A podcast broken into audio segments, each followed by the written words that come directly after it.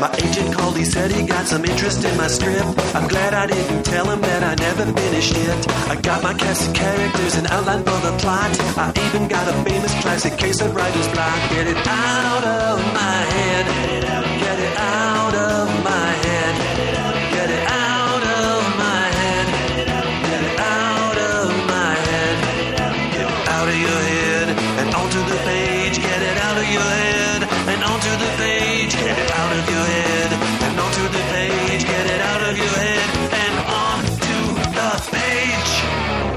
Welcome to On the Page. This is the podcast that answers all of your questions about the craft and business of screenwriting. My name is Pilar Alessandra, and I'm the instructor and script consultant here at On the Page. I can't stop smiling because I've got I've got some old friends with me, Jen, Jennifer Skelly and David Skelly. Hello. Hi. Oh my gosh! Now, for people who go way back to like when the podcast first started, yes, Jennifer and David came on.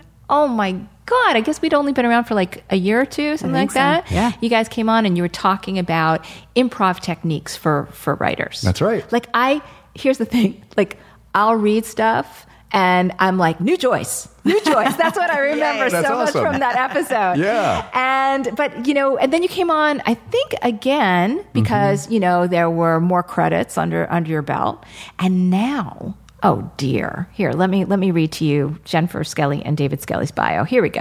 So David is a show creator, director, writer who's worked at Pixar, DreamWorks, Laika, Paramount Pictures, the Walt Disney Company, and the Jim Henson Company. He specializes in hybrid projects that contain elements of animation, live action, and performance capture. He puppeteered with the Muppets and multiple feature and TV productions, including The Muppets and Muppets Most Wanted, and was supervising director of the Henson PBS series Splash and Bubbles as well as series director on the Henson Netflix series Word Party. David is currently attached to his TV series in development based on a book by R.L. Stine. Now, Jen because you know, come on, right? This this this is a power couple here. Jen is a writer and show creator. She's currently developing a project with Warner Brothers Animation, and she'll be pitching it around town next week. Ooh, can't wait to hear about that. She's written for beloved franchises like My Little Pony, The Lion Guard, and Barbie, and on shows that support a STEAM curriculum like Nature Cat, Rusty Rivet, Splash and Bubbles, and um, those shows that develop social emotional skills like Little people. Do they still have that? It, it's, is that not the? That's not it anymore. not the song anymore. Oh, that, thank God. thank God, because that drove me crazy. Okay, uh, Treehouse Detectives, and she introduced a new generation to some. Well, not she, but but the the shows introduced a new generation to some of music's greatest hits with the show Motown Magic. Um, and also, Jen and David are married, and they have two boys, and one wasn't even these. They were just good ideas Right. when you first were on the show, and then you taught a class of mine pregnant because we did some some improv for writers kind of stuff. So, how old are the boys now? Six and ten. Yeah, they're grown up fast. Oh yeah. Oh my gosh, you have your little audience right there. We, We do. do. Yeah, Test we have a very we have a critical Highly test- critical test test market audience. at home. Yeah, they're they're like very happy to tell us what's not right. And I think because Yeah. we've been showing them things since they were really little, They're really good at they're it. actually quite good. They're great logic police. Yeah. Hmm. They're like, hey, what about the thing you said in the beginning? You never came back to that. Oh, Like interesting. they're they're Yeah. really they're really They'll be teaching quite here good. before you. yeah, yeah. You set it up, man, but did you pay it off? There off? was no payoff. right. Right. I mean, I just didn't feel the payoff, Dada. No, it's- it's- what are when we're talking about family audiences? What are the age categories for family programming? That's a really good question because it kind of It kind of changes. changes, and there's a sort of a new um, a new idea right now. So for a long time, it was preschool shows, and preschool is typically three to five. Except that really it's two to four, but you can't actually say that you're making a show for a two year old because you're not supposed to let two year olds watch TV, right? So so it's preschool. Oh, you're not? really, you know, I know. I was like, what? Too late. oh well. Yeah. or they become great film critics. That's right. Um, if you do. So then there was six to eleven. So there was preschool and then six to eleven. So preschool kind of running up to five, six to eleven. But then there's all those kids, especially like the second kid in a family, who watch the older things because their older siblings watching it. But they're still Absolutely. really But But they're interested in the younger kid. stuff. And so, like now, they're it's what they call preschool plus or bridge shows. So that's Huh. kind of like four to seven, and it's you know you've got the kids who are kind of like, eh, it's you know Paw Patrol's too much of a baby show for me, but then you know they're not really ready to watch Rick and Morty, Right. So it's you know kind of finding that middle ground for those kids and. And then you still get the older kids who are like, I still like it because you know it's cute. I'm, and fun. I'm just watching I'm just with my watching younger with my sibling. Right, you know, right, I'm not right. into that, but Right. can we watch the next one? Um, so with animation, you have kind of those are sort of like the three kind of main categories, and then you just get into like beyond that. Yeah, and then there's this whole idea of co-viewing or family audience, which is we're making a show that's for both young audiences and their parents. So it's kind of everybody. It's the you know family audiences. It's geared toward younger people, but the parents or you know care guardian you know guardians are super interested in as well. So you did some some stuff for Shrek, for Annoying Orange. Would those two shows fall into those categories? Yeah, I mean, Annoying Orange, I think, was really specifically for like a six to eleven audience. Uh-huh. Like, I don't know if that's considered necessarily co-viewing. However, a lot of teenagers and young adults are super into that. Right. Um, Stoned but- parents. exactly. And then, But- and then you get like strange, unexpected things. Like My Little Pony was written as a six to eleven show, but of course the main audience is m- men Oh. in their late. That got Early 20s. That got weird. It's got a whole. I mean, it's really interesting because the show is fantastic. The show Right. has great messages, but the messages were meant to be for like six to eleven girls with a time when like they worry about girls getting you know competitive and catty with each other in school. It's like friendship, friendship, friendship. But it resonated with a whole audience of people no one expected it to, and it mm-hmm. became this worldwide phenomenon in part because of that. And then it's you know it is so it became its own thing, and so the idea of co-viewing is everybody says we want the parents to watch the show and not say. Like, we want you always want to hear a parent say, "Oh my God, I love the show you work on because I actually like to watch it with my kid. I don't, you know, I can't. It does not make my brain melt." Mm-hmm. And yet, we have to be really specific about the audience. We can't say we're making this show for everybody because Right. we, as show creators, writers, directors, whatever, producers, we have to be focused on a particular target audience. We have to know that we're making something for the sensibilities of you know a nine-year-old. And if a younger audience is into it, great. If an older audience is great. The, the, the stories that I helped develop at Pixar were just, you know, they were for a family audience. That was the idea. But it was just what we thought was funny. So because our senses of humor kind of went to the younger stuff and, and to an older audience, then it worked. But we were just making ourselves laugh. Yeah. And I think you can do that to a certain degree, but you also have to think specifically about who you're writing for. so, so can you give some not requirements, but maybe some sensibilities, like like talking about these very specific younger audiences, do's, don'ts, things to think about, ways that that stories are told, things like that. Well, one of the things with younger shows is that um, everybody hates the word formulaic, but it's formulaic. Mm-hmm. Okay. and it has to be. Kids at that age actually really, they, I mean, developmentally, they benefit from seeing something. They like and, patterns. and They they, like patterns patterns. and expectations. They like to know what's coming, but everybody shies away from that word formulaic, like it's a bad word in Hollywood. So now you can kind of use the word structure, and really, you're just saying, "Here's our formula," but.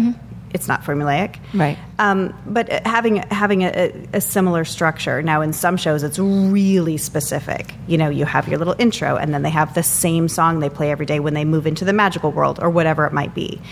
But even in preschool shows, they're moving away from that a lot, where you can expect a song, you can always expect a, a an aha moment or whatever it might be, but they want to still be mixing it up a little in there, and that's part of the bringing parents in. When parents start to see the formula too quickly, then it becomes mind numbing for the families watching it. So, you know, even with preschool, they're kind of trying to keep that interesting. But that is something that in preschool audiences, you it's it's not a bad thing to have expectations of what they're going to see in every episode, just in a new and different way each time. So I think also that that cause that if you're pitching a show like that by being required to pitch a structure, that also means things are going to be changing within the show every week. So by saying, okay, first this is going to happen, then this is going to happen, then something else is going to happen, it means more than one thing is going to happen every week. Yeah. And it it require it it it instead of just going, yeah, it's about this girl and her friends and their problems, right? Which is actually a pitch I get a lot. I'm like, okay, you know, tell me what that show's going to look like Yes. every week. What's the show? What's Yeah. the motor behind that? Yeah, you know- Yes. yeah. It's um, the idea of, a, of structure is kind of. I'd like to think of it like a sonnet. You know, with with a Shakespearean sonnet, it's always fourteen lines. There's a very specific pattern to the stanzas of, in terms of a rhyming pattern. It's A B A B A B, and then the last is I think C D C D or something. And then there's a. It's always 14 lines, but inside it can be anything. And there's it's kind of the way I look at our structure. Like when I'm designing a preschool show, like here's the structure. We're always going to have A, B, C, D hit, and you know E is always going to harken back to A, and we're going to like have that nice closure and that wraparound. But within that, we can do anything we want. Mm-hmm. And I think kids really respond to that. They're like, I know where it's going, and I know I'm going to have that, oh, that feels good moment at the end because I'll recognize it. A sense of closure and, a, and a callback. callback. But um, but within that, anything can happen. And that's very much for the younger audience, for the preschool audience. And those kinds of shows and those episodes need to be self-contained, and they need to have a you know specific beginning, middle, and end that resets you for the next episode. For a slightly older audience, you can do uh, something that's serialized, something that has a continuing story. But for preschool Not as series, often. not as often. So, so I just want to stay on preschool for a little bit. So, so okay, so not serialized, always contained. Um, uh, what about. Most of the parallel? time. What Yeah. what about uh, subplots? Not as much. And you know, for a long time, most preschool most preschool shows are 11 minutes. So uh, just today, though, actually, so season three of Lion Guard just dropped today. Lion Guard is a uh, Disney Junior show. It was a spinoff from Lion King. So it was like Simba's second child becomes the leader of the Lion Guard. And I staffed on that show, and third season just dropped this morning, and we just put it on. But Lion Guard was this really interesting um, decision to try something new. It's serialized. They can still mix it up a little bit if they have to, but generally there is a storyline that goes along and goes through, and you've got to follow it in order. And then um, it's 22 minutes, which is not as common for preschool either, but it's still considered a preschool show. And we have lions fighting, like actually fighting. There's no blood, How- but there's teeth How typical is that show for a preschool show, though? extremely atypical. It's not it's not common, but it's was one of the most well received shows on Disney Junior when it dropped, and kids love it. So you it goes back to breaking the rules. So it so kind of kind of is changing how we think about preschool. Like, Yeah. right? Because I mean, the sh- the shows that we've gotten used to now are different than the shows that you know, Yeah. we grew up on. Yeah, Sesame Street, the way it played in the '70s, wouldn't work today because of because a it's younger kids than it was then. Really watching it because now two year olds are watching it, and back then we were four and 5 mm-hmm. But but also you know attention spans, and we understand how kids follow things better, and what kind and when you break up the stories in like that many different stories, it's harder for kids to follow it. So it has really changed a lot, but. But Lion Guard's unusual. You won't really see that very often in preschool. And I would say that's an older preschool. That's on the older end of Yeah, preschool. it would be preschool. So maybe That a isn't the- bridge, a bridge it's show. really a bridge show. See, I know that term now. Yes. How about that? um, so, so what about like shiny colors and loud noises and things that we, you know, associate with those kind of shows? Are those really a requirement, or are those just things that happen to show up? Interestingly enough, they're kind of becoming, in some ways, um, there are shows that are specifically being geared towards kids with spectrum disorder. Um, like too shiny and too bright can be can be difficult for a young child who might have some sensory problems or some problems, some sensory disorders. And so you'll find shows that where the music is softer. They're actually designing some shows right now where the like the the um, the dialogue is raised, but the music and sound effects is lowered so that it's not as um, ab- abrasive or as aggressive for a young child. So it's really interesting because developmental psychology is playing a really big role in what's happening with creating preschool shows right now. Um, uh, so it isn't always necessarily bright colors and and loud noises and big loud music. Music is always a really easy draw for preschool. You know, Sure. Um, but even the music changes. Like Daniel Tiger has these really little, tiny, very simple ditties that um, Yeah. a kid can learn to repeat back, and there's always a little lesson in it. You know, like it's about being mad or or stopping before you get to the street corner or whatever it is. But And I just I just directed a series of music videos for Word Party for Netflix. There's season three that'll be coming out soon. And his word party is, is preschool as well. It's Yeah. preschool. It's a young preschool. It's definitely designed for you know three, four year olds, even two year olds. Uh, it's early language acquisition, And those songs, those from season three, are like full on pop. There's a rap song. There's you know, um, there's like a Broadway musical. You know, they've really pushed it and and pushed beyond that sort of, I guess, expected norm for a preschool show. Because I think, especially with songs, you've probably found this with your own kids, right? Is they learn the songs immediately. Yeah. Wow, like they can just spit back lyrics like. Uh, What you already learned that song? Yeah. So, like taking them to a more sophisticated place, Yeah. I could see how they could definitely handle that. Yeah. you know, and also they like rap and stuff like that. That's that. right. Why not? Yeah. It's- and I think it, again, it's it's bringing in older audiences that Mm-hmm. co-viewing experience because oh, that's a rap song. How are you doing? That's it's a preschool rap. Amazing. It's really we fight against that idea that like oh you know it's just a kids show. You hear that all the time. It's just a kids show. It doesn't matter. And we makes makes, us us crazy. But it's kids are so savvy. They're really savvy viewers. You know they might like the rep- repetition, but frankly they're going to get the repetition anyway because now kids just watch a show over and over again because they can. They're either, it's either streaming and so they'll just be like play that one again, play that one again, or it's on demand or you've recorded it or whatever. But they watch them several times, so they create their own repetition if they're not getting it anyway, Mm-hmm. and that's how they remember it and that's how it sinks in. So you know. But they're savvy. They'll And that, still that was the whole premise out. out. of Sesame Street. I always loved the songs on Sesame oh, Street. I Oh, thought they yeah. were so good. Did I ever tell you? I may have told you this that I was one of the test kids for Sesame Street What? Really? when I was three years old. That's amazing. Yeah, yeah. Oh, my God. I, it took me out of the preschool I was in. I was in. We were living in Brooklyn at the time, and uh, you know, sat us all down, and you know, and my mother was there, and she she remained angry at Sesame Street. She she really appreciated it, but she had she had a note that they did not take, and that was that uh, Cookie Monster was not speaking well, right? me, me want this, me want that, and that was going to teach kids, you know, in, incorrectly, right? Right. It was a grammar issue, Yeah. and uh, and and to this day, well, uh, not anymore. She's she's passed, but um, you know. Always, whenever Sesame Street was on, you could just see her being like, "They should have listened. Why didn't they listen to me?" You know, That's wonderful. Whole generations of kids say me want cookie. Exactly, why. exactly. That's wonderful. I love that story. But I lo- always loved the, the songs on, on there. They Yeah. they were really catchy, but you never felt like they were sort of dumbing it down. Mm-hmm. Um, so so all right, so that's preschool. Now we're getting to slightly older kids, and like you said, there could be a serialized component with that. Because I think kid, like older kids can connect the dots a little bit better than a younger a younger audience. So they can remember what they saw in that episode yesterday, or even the one just before. You know, if they're if they're binge watching it. Yeah. And uh, and so there's more of an opportunity to keep a, a long form story going, and you can show a progression of. Uh, a character, more of a transformation, like we do in a long form, like a feature or something. We can see, we can map out, um, just like an adult show, mid-season this is going to happen to the character and there's going to be a big change at the end there's going to be a big cliffhanger and there'll be changed in that way and then we move forward from there And the the Netflix, of course, has changed so much about how we're how we're both creating content and how it's getting out there. And one of the things that's really that I'm finding really fun is that um, in kids programming at Netflix, you know, back in the days of not back in the days when PBS creates a show, they usually bring up an order for 80 episodes at one time. Wow. So and then they might drop them all because they're stripped. They're five days a week, so they need to have a lot of content.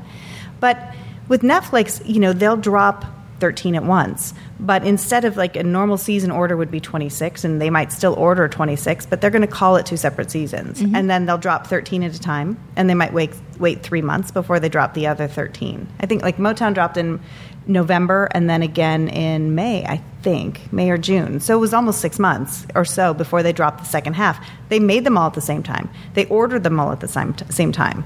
But what they're doing with some of the shows is they're like, okay, we really want 26, but we want the 13 to feel a certain way, and we want the second 13 to feel like something new has happened in the show. What's they're in different about the second What's half? different about it? They're in a different place. They've had some maybe it's not serialized, but at the end of those first 13, something has happened to change them a little bit so that maybe we introduce a new character in the second, the second drop. But it's really cool because it, it's now giving preschool and 6 to 11 shows a really easy place to um, up the stakes or change the, the parameters of the show or the look of the show yeah, even within a, a short period of time. So it's kind of it's. I think it's. I think it's speaking to the fact that kids are savvy, And, also, it might keep keep the writers from getting bored too, right? Definitely. It really no, it really does. It's you know, I I've heard on so many preschool shows, you know, that if if I've if I freelance for them, you know, partway in, they're just like, oh, people were just, you know, out of ideas. Like, how do you how do you make an evergreen show that has to not have continuity be interesting after you've done three seasons of it? Especially like on a PBS show that's like you've done eighty and then you've done eighty more. What else is there to tell? And it is, you know, you can bring in a whole new crop of writers, but then it's it, it Yeah. has a different feel. And So- within each episode, that character can go through an arc. They can have a problem, learn something, Yeah. be changed by it, but then reset. You know, we're back to square one in the next episode. yeah. Yeah. Now, I know that, that people bring you in to kind of freshen up their shows or come in at the beginning of shows to set world and set character. Um, going back to your improv training, is, is that, uh, do you, are, are those some of your tricks to, to, to get people thinking like, no, Yeah. we can, Yeah. there's more here? Yeah, for, Yeah, for sure. sure. We do. I mean, we, it's so funny. We rely on that all the time. Um, as a f- as a staff writer, you know, you get to be in a room with people and you get to know them and create a relationship. But a lot of kids shows are not staffed; they're freelance all the way down the line. So you'll have a story editor who's there full time and in charge of every script, But- Keeping track of the tone of the show and the voice of the show. yeah, but what they may do, and you know, I've worked on some really incredible freelance shows where they'll bring like all of a, the writers in for a full season for two days, or even we did a five day story summit last mm-hmm. year, mm-hmm. which was kind of unheard of, And, and, and fantastic. yeah, it was great. And they bring all the writers together, so you have a week to sort of build that rapport, or even two days. But you you really get to sort of have that nice writers' room kind of feel of like bouncing ideas off of each other and playing improv games, and like, what if the character did this, or what if the character did that? And it really does have that that feel. Um, but I've I've found in those rooms that some writers are used to being in their room by themselves writing, and they aren't used to being in that. A lot of freelancers can you know can spend most of their career not not working with other people. And they don't have to. And they don't have in, to. In part, that's right. That's the Yeah. appeal for a lot of writers. Like, I, I'd like to do my own thing. I want to, you know, step out of that sphere for a little while, find my comfort zone, my cafe, my office, or whatever, and do my work and do what I do best and what I love to do, and then, you know, present it. Yeah. For for us in particular, the two of us, We thrive. We love that. I think it's we because it. of our acting backgrounds, you know, our love for improv. We love to be in a room spitballing and and trying to plus each other's stuff. That's why, you know, uh, well, I, I mean, for us, working collaboratively is a big part of it. And that's not everybody's game, but for us, we like that. Oh, wait about what about? Oh, wait, oh, okay, okay, I like that. What if we went here instead, and, the, and it's blue? You know, and you know the, what that that kind of energy and um, and bouncing back and forth, and the idea of yes anding. You know, taking somebody's idea and plussing it. We're going to use that, and I'm going to add something else to it, and spin it this way. Um, when we're in a situation like that, our job is to make everybody else around us look like a genius, right? And so we're we're our, you know we're plussing everything. We're not. We try never to say never or no, right? So that's it's how we keep a positive um, positive vibe in the room, even if it's not our room. You know, we've just been been invited to, you know, be at the table. Um, that's paramount for us, Yeah. and we're trying to uh, help create that environment and that safe creative space. Sure, because yeah, if you can't knock you can't knock ideas in a writer's room because then it's just never going to go anywhere, Yeah, right? It's yeah. just like, oh, there could have been so much more that was gotten to Sure. if people Yeah. said yes and Yeah. and eventually it becomes the idea that does work, Yeah. Right? Of course, yeah. Um, what about now, David? You know, I'm always confused about this, so don't. I, I hope you don't think I'm a jerk. What but, do you do? no, well, actually, it does have a little bit of that. Um, when you're directing Yeah. for animation, what does that entail? And I guess it's a two-parter because you do performance capture a lot. Right. Is that different from CGI? It is different from keyframe animation in that with performance capture, I'm directing on a live action st- soundstage, you know, like we were doing a, a sitcom or a one hour drama or whatever. So I'm, I'm in a soundstage, I've got actors in front of me, camera crews, you know, craft services, which is very important, Of where all the snacks yeah. are. And, uh, and it's very much like um, any other live action show you would see, except those people who are on that stage are driving animated avatars.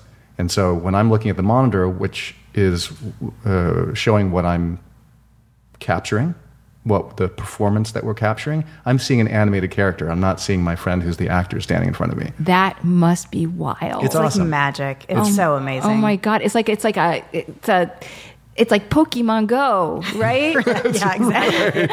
and I get paid to play that. oh my Uh, god! that game, that amazing game. so what you're looking for, right, is expression, right, and also I would imagine like physical action, right? So Sure. so if it's if your character isn't conveying what they want through character, you've got to make them bigger or It's all the exact same things as a live action shoot. So I'm watching that animated avatar move, but I'm judging the performance. So just like it were a regular video camera or a film camera shooting somebody who's standing in front of me, uh, I'm watching for you know is there verisimilitude? Am I is it making me feel something? Is it funny? Is it if if the intention was to move me, was I moved? And if it wasn't, then I have to make, you know, I say cut and we make those adjustments. I go to the actors and I say, hey, can we try this? Can we try that? The great thing about performance capture is that I'm making an animated show, but I can still improvise and I can still have that immediate feedback from my actors who, um, uh, who are every bit as extraordinarily um, trained, talented, and experienced as any live action actor. So you know they're um, they're standing there breathless, having just done their best performance, waiting, you know, trying to convey that story moment, just like any other actor.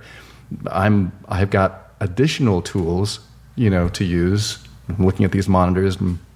I can play back the animation. I know later on if I have to, if most of the performance was was great, I can work with a team of animators who can take that performance and manipulate it a little bit to push. So if the expression wasn't quite there, but the vocal performance was, there's no way I could top it. Mm-hmm. Then I can say that's great for us right now, uh, and I send it to my animators with notes and discussion, and I say, I really want to push the expression to convey what I heard and the body language that we saw.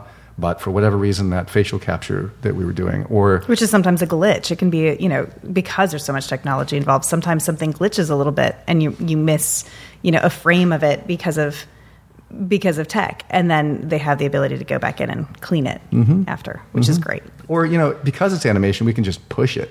Yeah. Like that was a great live action performance. It's animated. It's Shrek. It's you know one of those great Jim Henson characters in Splash and Bubbles. You know, or Word Party or whatever. So we just want to push it. You know, we want to make it uh, a little Beyond boun- what a a little could do. bouncier, a little stretchier, whatever. So I love that bouncier and stretchier. Yeah. hey, could you do that a little more stretchy? Yeah. Thank you.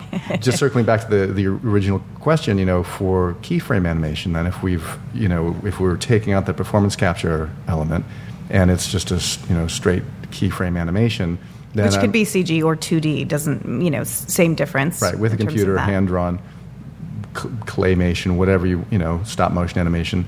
Then we're, I, I'm working directly with animators who are conveying those same emotional beats, but with a different set of tools. They're not using their voice or their body. They're pushing, uh, you know, digital puppets around a screen, frame by frame, to convey those same emotions. So they are every bit as trained and ex- as experienced and knowledgeable as actors with a different tool set.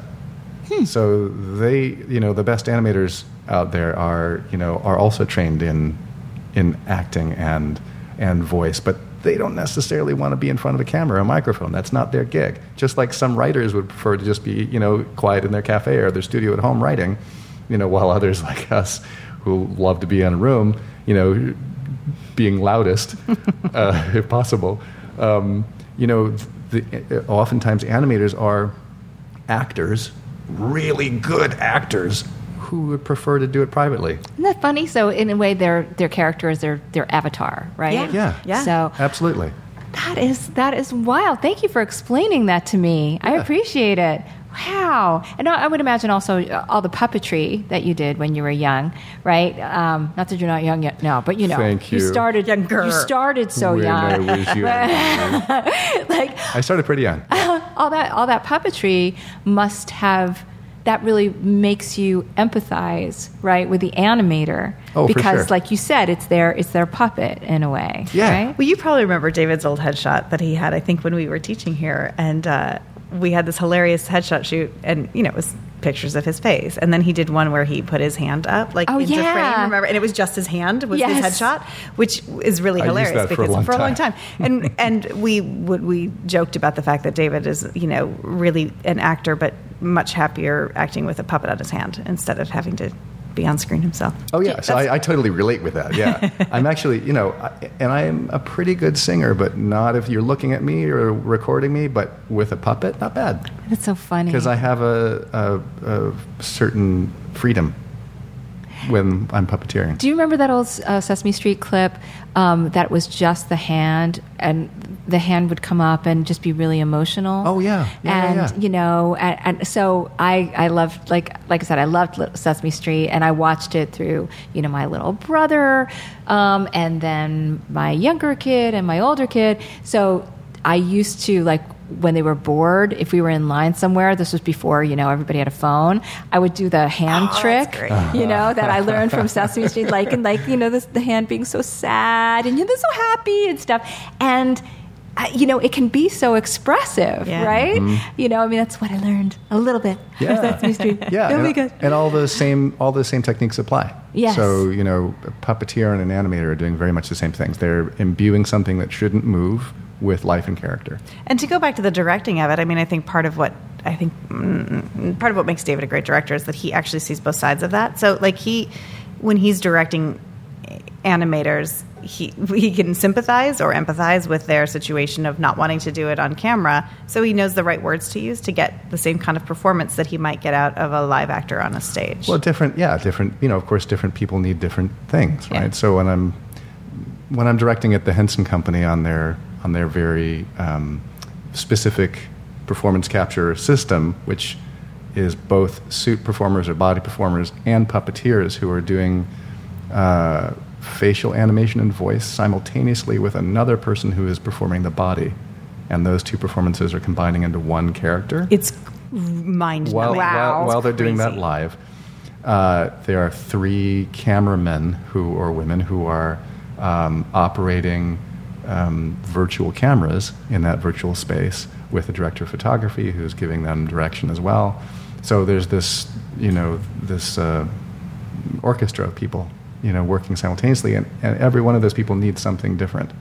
So because I've spent some time as a puppeteer, I'm able to speak in a way that they understand, and I know the things that they need, and I understand what it's like to physically for them to do what they're doing, and you know, creatively and emotionally. So they need different things than people who are doing that body performance or you know, dancing on the stage.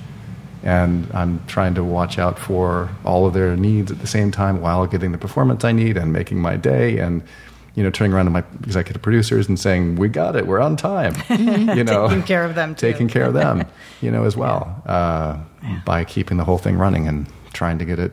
We on those productions we usually shoot an 11 minute show, which is like a 15 page script a day.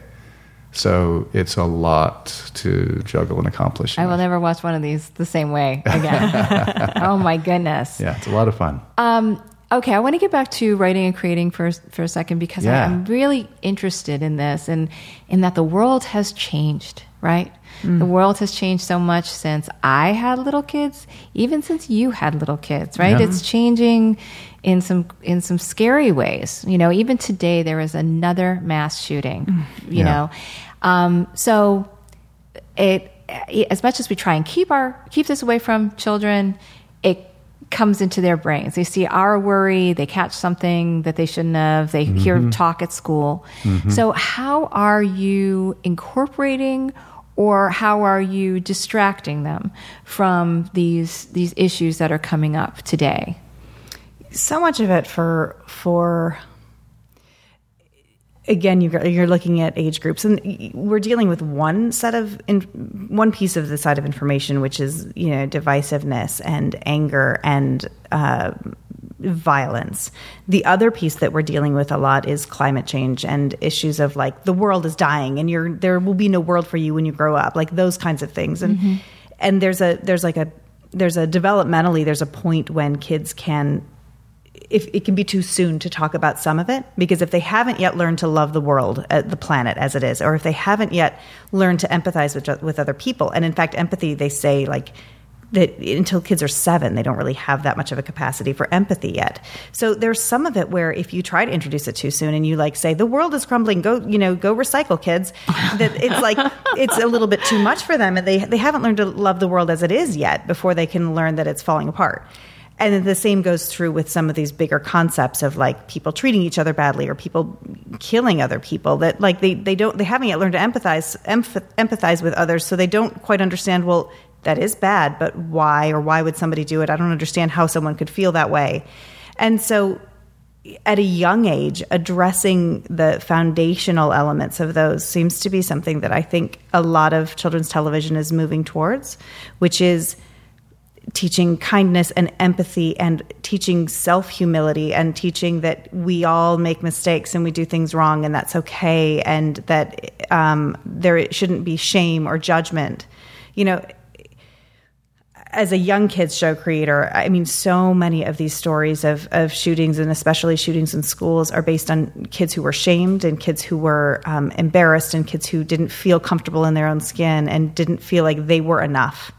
And my goal as a creator is to just remind kids every day that, like, we all have shortcomings, we all have our quirks we're all somewhere on the spectrum. Like all of us have our thing that makes us feel different and feel not a part of everybody else. It makes us feel other.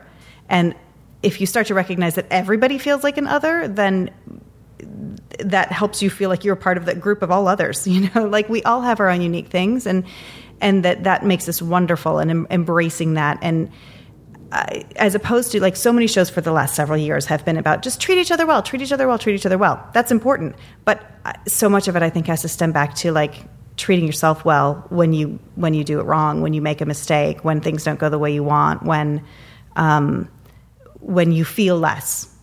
And to me, that's with the very younger audience, some of the best way to start to countermand all of this news and information and things that they're not they're not oblivious to. They do see it. You know, we can try to flip off the TV really quickly if a news story comes on, and we can, you know, I mean, my six year old is on YouTube. He's seeing stuff, you right, know? Right, right, And and I don't want to shelter them from it. And you know, we have conversations with our kids all the time about the fact that you know, their the life that they're growing up is different than one of their friends because they're little white boys, and if they go outside and play with a gun, it's going to be different than when their their friend who's a person of color goes outside and plays with a gun, and what people's expectations of how they see them, and our our goal is to our goal as creators is then to create as many of those conversations that we're having with our kids at home on the screen. So that kids who would you know have grow up 10 years ago 15 years ago watching a show that's an all white cast might not really think twice about watching a show that's got a multicolored cast but mm-hmm. also then some of those kids in those shows having those conversations. Some of the older shows, the 6 to 11 shows, are doing a great job of it right now. They're really opening up those conversations and opening them up to different types of kids. And Steven Universe has like this amazing diverse cast. And oh yeah, that, those are my girls' favorite show. Yeah, mm-hmm. um, yeah. And my oldest, who's uh, non-binary, really was um, just just so happy that there were there were um, you know characters on the show that represented them so mm-hmm. well. That's you know? right. Mm-hmm. Yeah. I, I, mean, our part of what we want to do is just make that something that nobody questions. Mm-hmm. Yeah. So of course we're going to make a show that has a wide variety of diversity and, and represents as many people as we can. But for us, at least personally, we don't point to that. Mm-hmm. This is just normal. Right. You have this kind of a cast, and it's a, this kind of a mix of people period. Now we're going to get to the storytelling. I have found that with this generation of, of you know young teenagers and older teenagers, it's like yeah, there's just kind of this yeah, what's the big deal? That's yes. right. You know, why are you guys in your dramas about somebody's gender or you know, right. or they're and it's sort of like yeah, they just are. Couldn't yeah. I go now? Like right. I get, yeah. I get that's right, and that's what I feel like. That's what I feel. It's funny because we deal, you know, you're dealing with this like from a from a from a creator, we're still a seller, right? We're still selling to the buyers. And so the conversation that the buyers are having is like, and not all of them, but much of the conversation is still, well, how do we make this a really diverse cast? And how do we make sure that we have the appearance of looking like we're making these big changes? And the younger kids are like, huh? Why, why is this in the part of the conversation? Like it just is, and you know we're trying really hard to make shows that just sort of represent that that situation of like anybody can look like anybody and can be anybody, and uh, you know even in one show, unless you have a cast of literally 500, you can't possibly have everyone represented. But we're doing our best to to have our the experience we want our kids to have because we're raising them in LA in a Yeah. place where they like we chose not to go back to the Midwest and raise them in a very in a very homogenous community because we wanted them to be exposed to that from a young age. So we want their viewing to represent that as well and to Right. reflect that. Because for kids who are in the Midwest, who you know, it's they're seeing on screen, yeah, a normalization. Mm-hmm. You know, That's right. Yeah. That they may not see in their day to day life. right, right. Now, on the flip side of everything that Jen has been saying about you know uh, the messages and everything, sometimes our job is simply to entertain and to be an escape Mm-hmm. Right. from all of those conversations that they're having at home and at school and with their friends, and you know, hey, let's just do something fun. Yeah. So for 22 minutes, it's just going to be zippy and zany and silly and really stupid jokes, and things are going to you know um, be marginally logical, and and um, and you know there'll be fun songs, and it just makes them forget for a second, you know, what's worrying them, Right. you know, and I think that's just as valuable. yeah. You know, to contrast with that, one of one of my favorite shows growing up was Fraggle Rock, and I know as I got into the Henson Company and understood the history of that show, that Jim Henson's um, goal with that show was to help promote world peace. Aw. And the way he wanted to do that was to create a show that was all about interconnectivity, so that all of the different disparate groups in that show didn't realize, as much as the viewer did, how perfectly connected they were and dependent they were on everyone else. And if this show were translated into enough, uh, you know, a, a, a bunch of languages and dispersed across the world, then a whole generation of kids would be growing up with the same show that would have that show in common and could use that as a foundation for their um, understanding of each other, even if they came from different cultures and parts of the world. Well, in a way, you know, I mean, look, I- that that bodes well for the amount of content that we have, right? Yeah. So, you know, and it, it as having taught all over the world, you know, the common language was often TV. Yeah. You Yeah. know, like. Uh, you know, whatever somebody bin, what I was binge watching was what somebody in like uh, Cartagena was was binge watching, Right. or in Yeah. Lisbon was binge watching. You know, Uh-huh. and so so having that with kids, that makes a lot of sense, Yeah, right? I like that too. Yeah. we have something in common. Right. Yeah. And so, in a way, like that vision is something that TV, TV at its best could try and accomplish. Mm-hmm. That's right. So Yes. that's sort of the lofty goal, you know. And if And yet, Fraggle Rock, if you watch it on the surface, is just a silly, ridiculous show. it's I just- mean, it's it's, just- it's, it's just just- fun. it's just puppets fun. selling- Pu- and they're being silly, singing, and there's music. songs, yeah. and Yeah. and that's what I think is so brilliant about it is that like you know, little you want a kid to watch a show because they're having fun and enjoying it, and then like have learned a lesson at the end of it, not for them to say, "Wow, thanks, I really learned a good life lesson today." Right. and I think You know? that's getting back to the you know one of your earlier questions about you know different ages for audiences and what's you know what are those dividing lines in family audience. There's a great example of a show that's designed for a younger audience, but the quality of the performances and the writing and the songs are so high that an older audience can recognize that and enjoy it and sing those songs and enjoy those performances. Mm-hmm.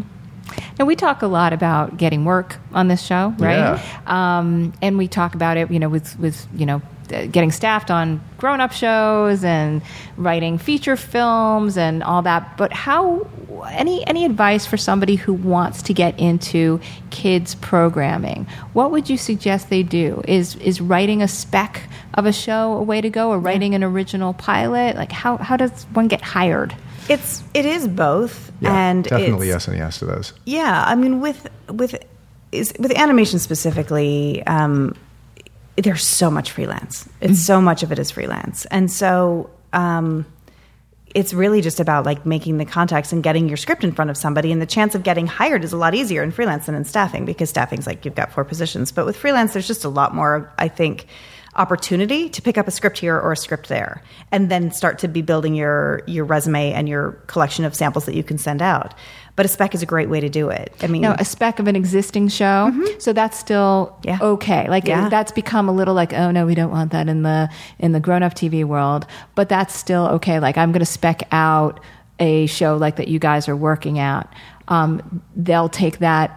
Would they prefer that over original an original pilot, or do they have a preference? It depends. I mean, there are a lot of people who are like, I just want to hear your voice. Uh-huh. So I want you to, I want to hear something original. I mean, for me, that's my go-to. I know. I, I want to know. know what somebody's voice is. Well, and the funny thing is too, if you're so I uh, a long time ago did a spec of a show that it was a Disney Junior show. I did a spec of Doc McStuffins a long time ago, and I.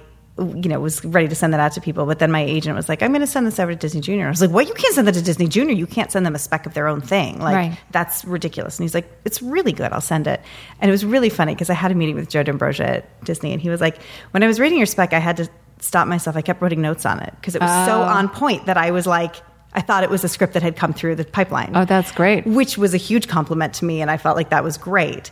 But that's where it can get tricky. If you write a spec and then you send it to somebody and it ends up getting to the same studio or the creator of that show, like it, it can be, that can backfire. because it, you. it's really hard to match the voice of a show that's that's you know It in, that's already been done or in progress without being part of the show because you're, you're not part of all those internal conversations. But there are, but my hesitation on saying writing something original, if you haven't been into the, if you haven't been in the kid space and you're just trying to break into it, there are there are tells and things that people just don't like to see that have been done and done and done and done in kids shows, and it's changing so quickly that if you were to, to write a like something that's in your voice, but like that you grew up with, it might not match at all today what kind of things are selling, That's true. and it can be potentially someone's like, well, it's your voice, but this is like this has been done, or you know, or it feels too much like, or And there's a lot of work involved in creating something original because you've got to develop those characters, figure out what the world is, what's the game of the, you know, what's the uh, the engine behind the show. Yeah. So you know, to write a spec script, then you just you you've stepped into a world that you understand, and you can write those characters, and it's about creating something to show someone. It's creating a sample. Yeah. Well, you could do both, right? So, Yeah. so like, let's say that you learn about the structure of kids programming based on a show that you want to model your original, yeah, your original show on, right? Sure. So you you spec it out and you learn on the job that way, and you have Mm-hmm. that spec, and then you immediately take what you've learned and now you you use that structure for your original show, Yeah. right? Yeah. So now it feels familiar, but it's completely unique. Mm-hmm. You've got an original sample, and you've got a spec if you need it.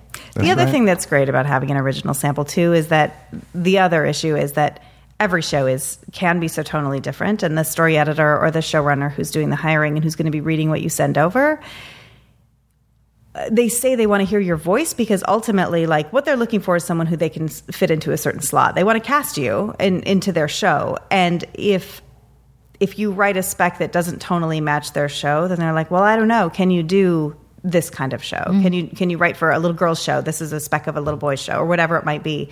But if it's your own original thing, there's I think there's more leniency. I think a, a somebody reading your stuff is a little more like, "Oh, okay, I can see your voice in this. I'm sure you'll be able to fit over here." And I think that it gives, um, in some ways, it does give you a bit of a of a um, of a pass on not being tonally matching that show. I guess the short answer is both.